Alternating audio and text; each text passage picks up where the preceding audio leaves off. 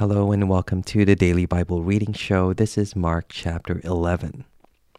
Now, when they drew near to Jerusalem, to Bethphage and Bethany at the Mount of Olives, Jesus sent two of his disciples and said to them, Go into the village in front of you, and immediately as you enter it, you will find a colt tied on which no one has ever sat. Untie it and bring it. If anyone says to you, why are you doing this?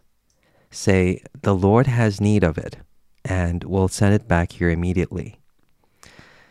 And they went away and found a colt tied at a door outside in the street, and they untied it.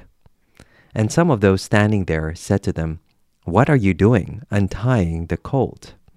And they told them what Jesus had said, and they let them go. And they brought the colt to Jesus and threw their cloaks on it, and he sat on it. And many spread their cloaks on the road, and others spread leafy branches that they had cut from the fields. And those who went before and those who followed were shouting, Hosanna! Blessed is he who comes in the name of the Lord. Blessed is the coming kingdom of our father David. Hosanna in the highest. and he entered Jerusalem and went into the temple. And when he had looked around at everything, as it was already late, he went out to Bethany with the twelve. On the following day, when they came from Bethany, he was hungry, and seeing in the distance a fig tree in leaf, he went to see if he could find anything on it. When he came to it, he found nothing but leaves, for it was not the season for figs. And he said to it, May no one ever eat fruit from you again. And his disciples heard it. And they came to Jerusalem. And he entered the temple and began to drive out those who sold and those who bought in the temple. And he overturned the tables of the money changers and the seats of those who sold pigeons and he would not allow anyone to carry anything through the temple. And he was teaching them and saying to them, Is it not written, My house shall be called a house of prayer for all the nations? But you have made it a den of robbers.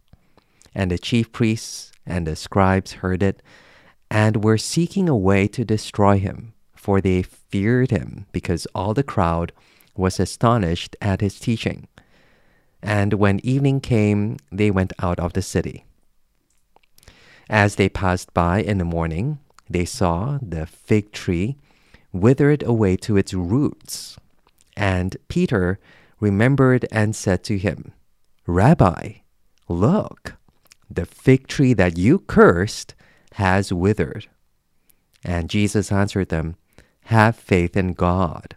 Truly I say to you, whoever says to this mountain, be taken up and thrown into the sea, and does not doubt in his heart, but believes that what he says will come to pass, it will be done for him.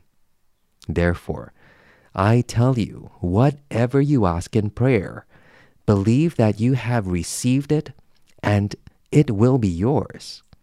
And whenever you stand praying, forgive if you have anything against anyone so that your Father also, who is in heaven, may forgive you your trespasses.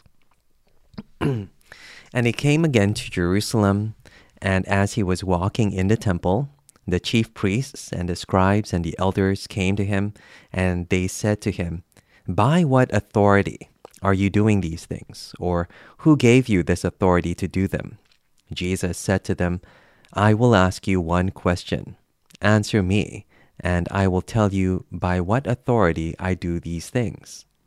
Was the baptism of John from heaven or from man? Answer me. And they discussed it with one another, saying, If we say from heaven, he will say, Why then do you not believe him? But shall we say from man? they were afraid of the people, for they all held that John really was a prophet. So they answered Jesus, We do not know. And Jesus said to them, Neither will I tell you by what authority I do these things.